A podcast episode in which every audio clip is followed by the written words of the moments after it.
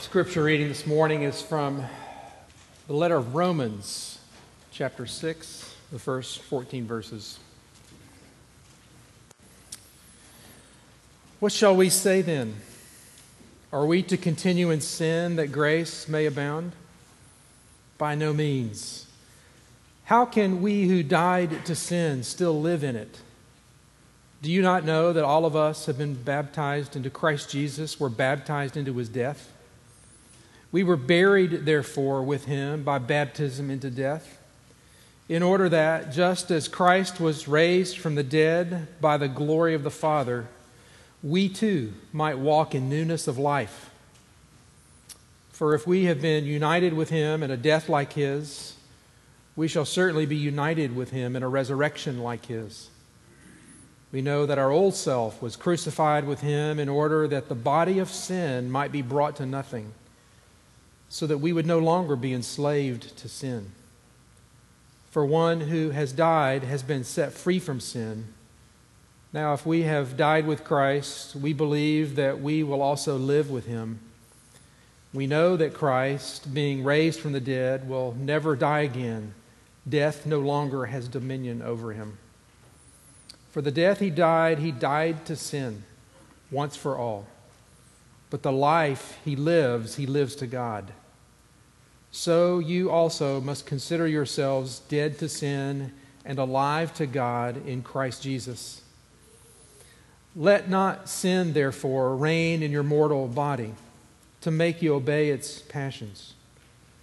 Do not present your members to sin as instruments for unrighteousness, but present yourselves to God as those who have been brought from death to life and your members to God as instruments for righteousness. For sin will have no dominion over you, since you are not under law, but under grace. The grass withers, the flower fades, but the word of our God will stand forever. Let's pray. Father, would you open our eyes to see the beauty of Jesus Christ?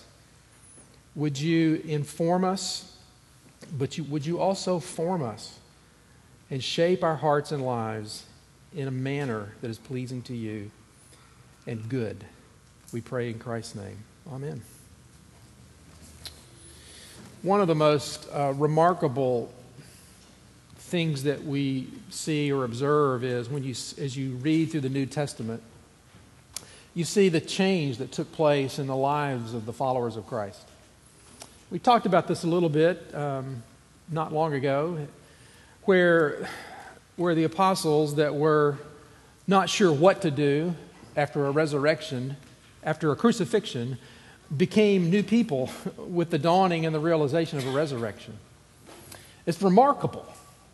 I mean, it's stunning, really, when you, when you see that story played out. Uh, as you read through the book of Acts, you begin to see this story we're, we're delighted that Mary was changed from someone that was ready to anoint the body with burial uh, fluids uh, to see the change that took place in her. We're delighted with that. But we are staggered when you see the kind of change that took place in the life of the one who writes this letter today. Paul, you see, went from being enemy number one. That's really who he was as the church unfolded, as the story played out. Enemy number one. He went from being enemy number one to, the, to a leader of leaders in this movement. We're we sometimes that gets lost on us. For those of us who have been around this story for a while but when you consider and think about the radical change of the author of this text today it's unbelievable. You begin to wonder well how does that occur? But even worse sometimes the question becomes as i think about my own life has it occurred has my life been altered? Or, or am I just familiar with a story that answers some questions for me? and promises a future. Yeah, I'm, I would have to say, as I'm guessing some of you would, that there are places in my life that are yet to change. It's why a, a, veteran pastor preacher said about Romans 6 that we're going to look at today. He said, I'll preach Romans 6 when I understand it. what he meant by that was when I understand enough of it that it's shaping me from the inside out. And until then, I have nothing to say to you. Well, part of me wants to say that as well. But it's right and good. There's enough in Romans 6 that there are handles here and that's my hope. That as we walk through this together, as we, as we talk through it together, and I'll do most of the talking here this morning, as we live this through together, that we come out with some handles that give us a way to understand what, what happened in Paul's life that God says happens in your life and mine. That's the hope and that's the promise. That what we find here is that there is the very real possibility of what Paul calls newness of life. These are the threads that I'm going to try to nail down and we'll talk through um, as we get there. It has to do with my status, it has to do with a union that I need to understand. And that leads to newness of life. And between the two services, someone told me, oh, that spells sun. I had no idea. But here we go. It's a status that's a changed status. That's really what we're talking about here, what Paul wants us to understand, that our status is different. My status changed the day I got my driver's license. Remember that? Some of you are longing for that, maybe. My status changed. My status changed the day that I exchanged wedding vows. My status um, may change when I'm employed or unemployed. My status may change when I retire. There are status changes that mark our lives. And what Paul is talking about here what God holds in front of you today is a status change that makes all of those others pale. It's the most important status change that you will ever come to terms with. You see, it's, the, it's your status before a holy God as one who is unholy. It's really, to be specific, it really has to do with your status in relationship to what the Bible calls sin. That's the status that Paul has in view here. When I read these words, like you do, that we are uh, we're dead to sin, um, you know, I, I wonder about that because it doesn't feel that way most of the time. But what I want to propose to you is that if Paul is talking about behavior that we call sin, that the Bible calls sin, it's not all that he's talking about. In fact, I would suggest, after pondering this more than ever this week, I think, that he may be talking primarily about something else that includes behavior, but he's primarily talking about our status. And I say that because of what, what we read in the surrounding passages. Somebody said that Romans 5 through 8 is the most glorious piece that the Apostle Paul ever wrote. And what it means is you probably should read Romans 5 through 8.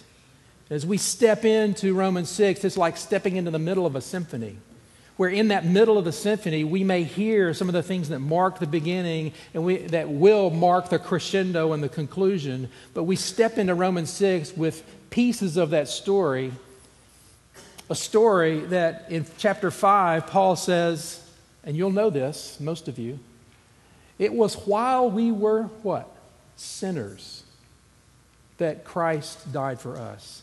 It was when our status was sinner. It was not that you get your life together and then God will do something with you, maybe.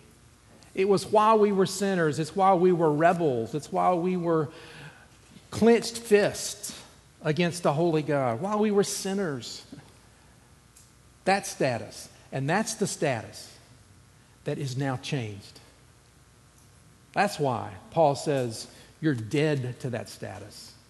You're dead to it. It will show its ugly head. More of on that in a moment. But there's a new status. He says in verse 3 that, that, that we were baptized. And by that, he's not referring in this instance to anything that it has to do with water. But he's referring, it's we're all baptized. And in chapter 8, he makes that real clear. He says, All of you who are in Christ are indwelt by the Spirit. It's the Spirit's work, it's that baptism, it's that coming to faith that we will not. In fact, you wonder why I haven't yet or why it takes so long. It's until God lifts the veil that I begin to see the beauty and the glory of the gospel.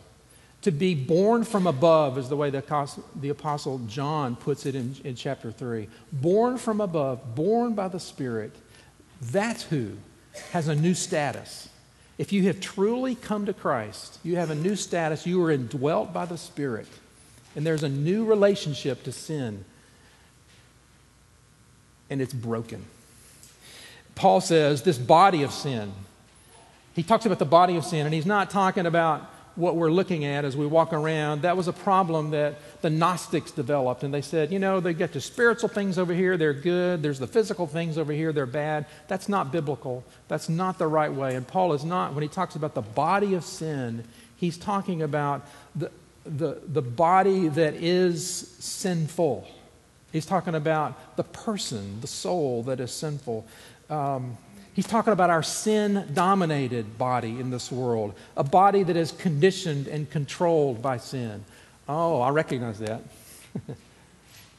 and I'm guessing you do too. A life in this world that is dominated and controlled by sin. We know that one.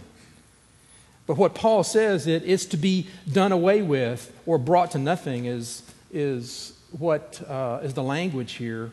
But what he doesn't mean is that it's eliminated or eradicated. We still live in this body, but there's a sinful part of me and you that the language done away with or brought to nothing must mean and can only mean this defeated, disabled, deprived of power.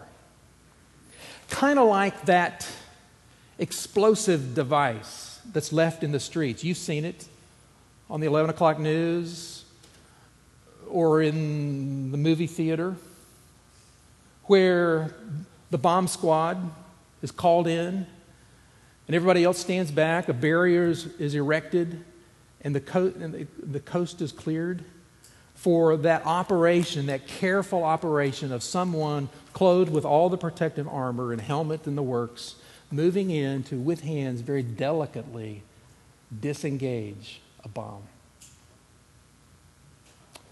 Paul is essentially saying that the body of sin, the power of sin, by the resurrection of Christ, has been disabled. The problem for me and for you is that we live in such a way that is still wired. That's why sin has such a powerful grip on my life, and I'm guessing yours. You know, when that bomb is disabled, it would be very easy to, to wonder really? Is it really safe? It, it, it, and, and until I'm really convinced that it's safe, I'm treating it like it is live and powerful. And that's the very way that I treat sin in my own life. That it is alive and powerful, and that pull of sin has such a magnetic and forceful grip that I, it is acting as if it is still wired. I've got ruts in my life, patterns. The same people trigger certain responses, the same circumstances yield the same results again and again. And it's simply because, and this is what Paul is driving home, it's because I have failed to recognize that I have a new status in relation to sin. The power is broken. And he says that we are, when he says we are freed from sin, the word can be translated justified. And that's true. One of the ways in which we are freed from sin is that we are justified. We're no longer under, under the penalty of that sin. But there's another sense in which, while we are justified from sin, we are free from sin, we are also free from the pull of that sin. And that's how he's exhorting us to live and to recognize that the penalty has been played, but the power has been pulled. There's, it's been unconnected, and the power that it once had over me, the grip that it once had, it no longer has that grip. And yet I sin. Go figure. The reason that we'll undo this as we keep going is I've got some relearning to do, as do you. Peter says it this way He himself bore our sins in his body on the tree that we might die to sin and live to righteousness. Or, as we heard read earlier, we who live are always being over to death for Jesus' sake, so that the life uh, of Jesus may also be manifested in our mortal flesh. And Jesus put it this way when he told his disciples, If anyone would come after me, let him deny himself and take up his cross and follow me. There is a dying that I am to do to death in the realization that the power has been broken. And there's a death that occurs so that at any given moment, I and you, all of us alike, are either obeying God or we are slaves to something else. And there's no middle ground. We are either alive to God, dead to sin and alive to God, or we're obeying the slavery of something else. There's a lot of good things and we've talked about this repeatedly here at Cornerstone. The problem is not desires, it's ultimate desires. It's those things that control us and enslave us that look so good. They're so plausible. And yet they're so powerful. And what Paul is calling us to see, the power of that over you has been snapped. And you find life when you recognize that and step forward. A change status based on what? It's not based on a piece of paper, it's based on something bigger. It's based on, and this is the second point of our time today, it's based on a union that some people have called a cosmic union. It's not a word I use very often, but I probably should. He's pointing to the reality that this union is bigger than we uh, can wrap our minds around. That there's a union, we're united with Christ uh, Paul says here something that's outside of our categories. So let's add a category. It's called union. A union with Christ. We've been become united with him in the likeness of his death. There's a union between Christ and Christians. So that what happened to Christ is counted by God as happening to us. The word Paul uses is an agricultural word. There's a, there's a planting and a growing together of two things, kind of like maybe the plants and the weeds in your garden, but in this case, two plants. Uh, the life of Christ and your life are so wed together. There's a, there's a growing together, they become one. And there's something lovely and beautiful for you and me to understand there. That's the new category that, that I have to add to my life. There's a union with Christ. I'm united, as hard as it is to really understand, I'm united with Him in His death and in His resurrection so that his death is my death and his resurrection is my resurrection. But the main point of this verse 5 here, where we have been united with him in the likeness of his death, certainly we shall be like him in the likeness of his resurrection, is that our dying and rising with Christ is owing to that union with Christ. That's tremendously important. It's, if it's not a common part of your thinking about yourself and your relationship to Christ, add this to your mental framework. Paul used that little phrase in Christ 73 times, and that's what we're talking about here a union with Him. There's a, there's a, there's a puzzle to unravel, though. Is the resurrection past, as Nate mentioned earlier? Is it only future? No, there's something now. And that's what Paul wants us to grasp right here. The, the Jews of the day understood that there would be a resurrection. That was not new news.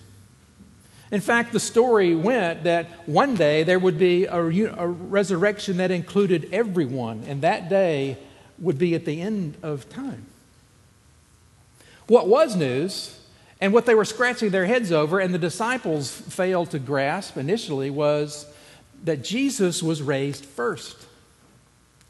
And Jesus raised here at a point in time was a part of your resurrection as well. So that we have a resurrection that we look forward to. But there's a resurrection that we need to look at now and understand. And somebody put it beautifully like this that the certainty of our future resurrection means something for our lives right now. And what does it mean? It means this that through faith, through faith, we are to live now on the basis of what happened in the past as though we were already in the future. Let me say it again, because this is, this is key. Through faith, we are to live now on the basis of what happened in the past as though we were already in the future. So, for example, let's suppose that the language of heaven the language that we will speak in heaven one day is French. Some of us are in trouble. The three years that I had in high school probably won't cut it. But what it would mean is if I'm going to live now in the present as though I'm in the future, I'm learning French. And you're learning French. And when we come here, the sermon is in French, and we're singing in French, Greg. We've got to redo this. We're, we're rewriting the script because we're singing and speaking the language of heaven. Now. That's what's getting it. But you know what? I don't know what the language of heaven will be. It's probably not French. But it's love. That's the language of heaven. And what it means is if I am stepping into this union with Christ in this changed status, then I'm going to live now in light of then. I'm living today as if I'm in the future. I'm speaking love. But I'm also speaking righteousness, and I'm speaking and I'm living holiness. And that becomes the aim of my life to live now as I will live then. A little bit like a dress rehearsal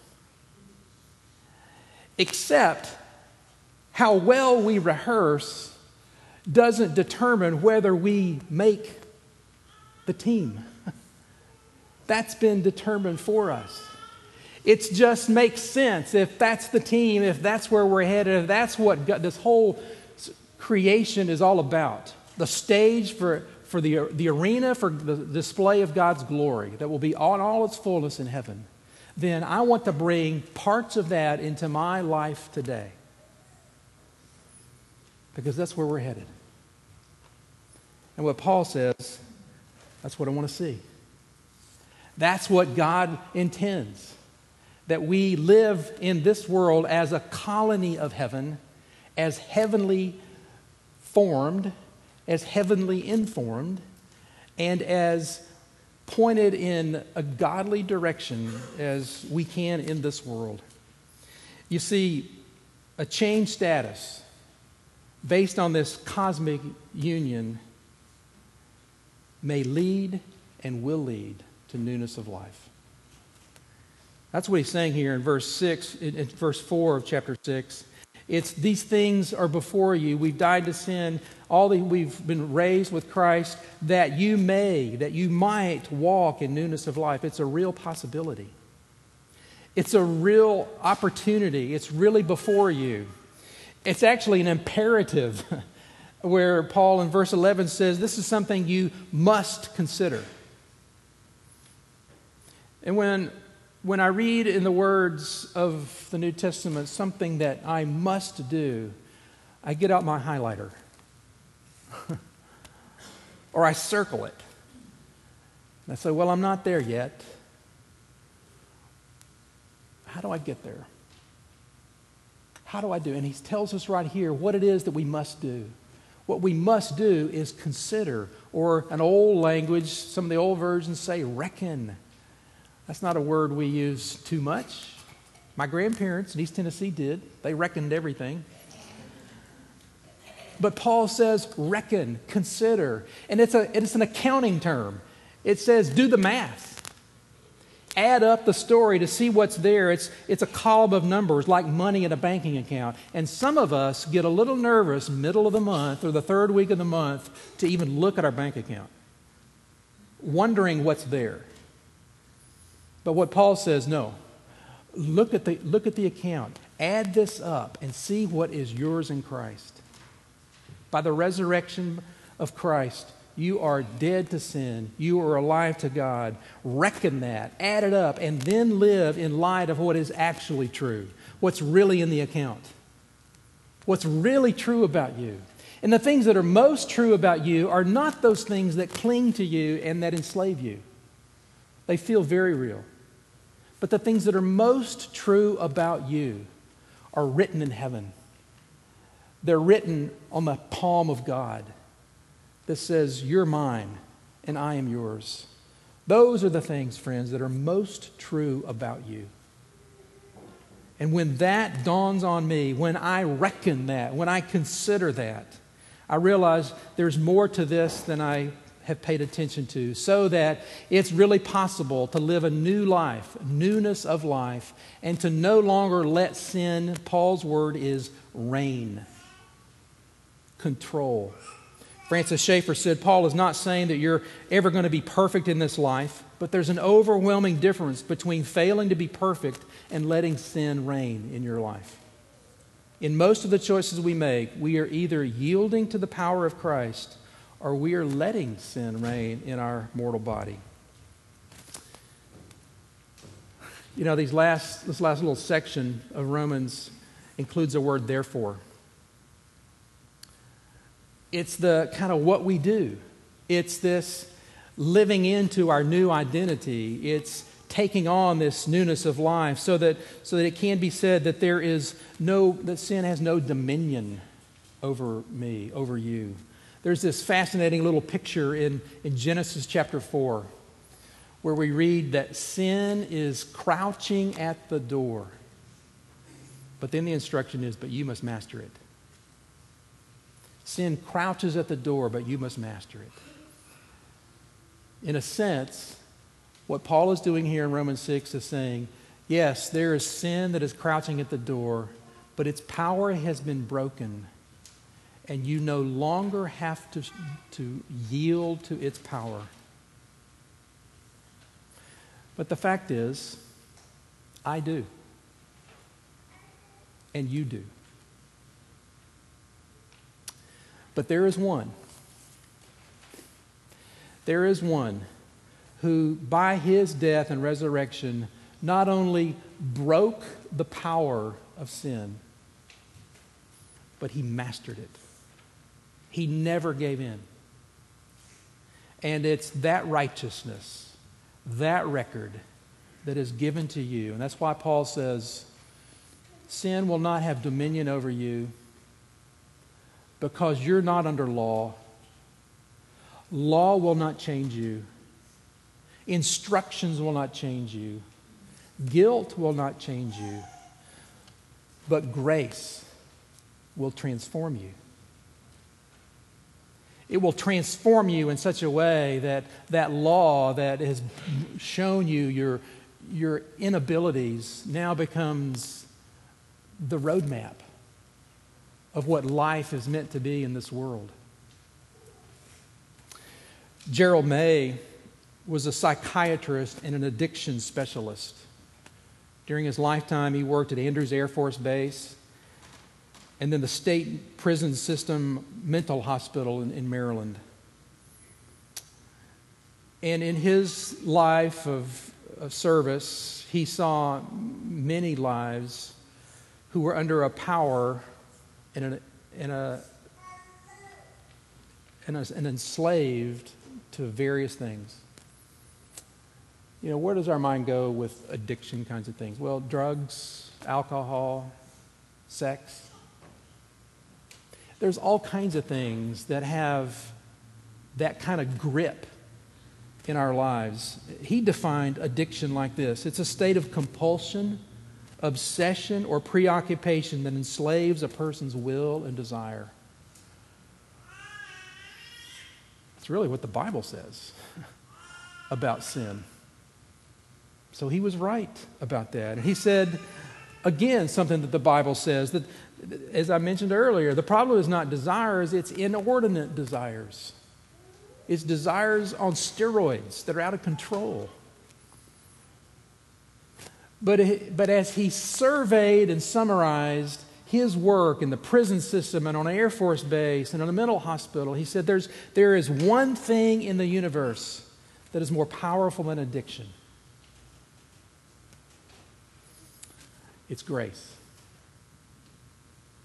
And it's the experience of grace, not the idea of grace. For some of us who are still wrapped in compulsions, obsessions, and preoccupations that enslave our, our desires and our wills, it may be that grace is an idea, but is yet to be an experience. Because when, like the Apostle Paul, you experience grace, when the blinders are lifted and you see, oh, it's not about me and my performance, it's not about my righteousness, it is about a righteousness that is given to me freely, unearned, undeserved. That has transforming power in my life. So that those things that present themselves to me as false ways of living, as shortcuts, as desires gone wrong, they begin to lose their grip. And back to our analogy, it's as if someone walks in and undoes the wires. Grace does that. Grace undoes the wires of those things that control you, of those things that you cannot live without. Grace undoes those so that for the first time in your life, you can enjoy a good gift without it controlling you. And you can enjoy the good things of this world without them becoming idols. But until grace undoes the connection, we give our lives to these things, and they've got a grip over us that will not let go. We have to So if, there are ch- if you're not changing in ways you need to change, it's not because you lack the resources, it's because the resources are yet to be deployed. You're not remembering who you really are, you're not conscious of a new status, of a union with Christ.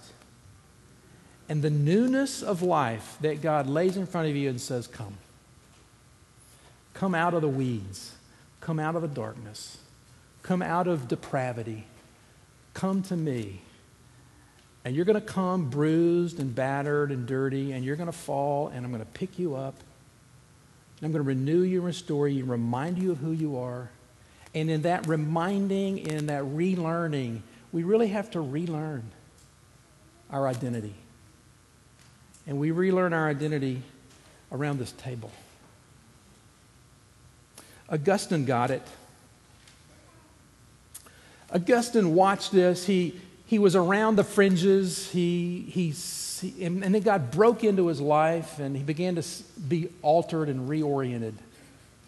He was converted by reading a passage of Scripture. God broke in and his life was different in a moment. It's not that he didn't sin, it's not that he wasn't tempted, but he had a new identity. He, he recognized a new status, a union with Christ, and the newness of life that God had called him to. So that the problems that had marked his life were still there. Augustine, you see, had a problem with sexual control. He was converted. And the story goes attributed to him anyway, that on one day he encountered a former mistress who exchanged glances with him and he continued on his way. And when she watched him walk away, she dawned, it dawned on her maybe he didn't recognize me. And so she followed up and got in his eyesight and said, Augustine, it is I. To which he said, Yes, I know, but it is no longer I. It's the kind of change that grows out of a changed status to sin, the ability to say no, the ability to walk away. A change that is a result of a union with Christ, united with Him in His death, united with Him in His resurrection. And, there, and that has bearing on my life today. And it's called newness of life. It's what God lays before us, not anything we earn or deserve.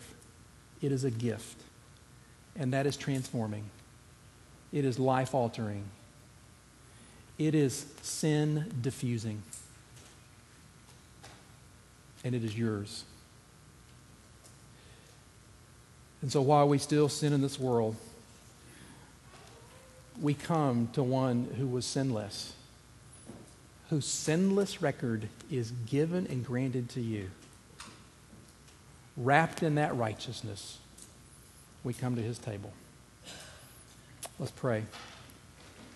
Father, we would ask that you would meet us, that you would shape us from the inside out in ways that are life giving and life forming. Do that work, we pray, in Christ's name. Amen. Let's stand and sing.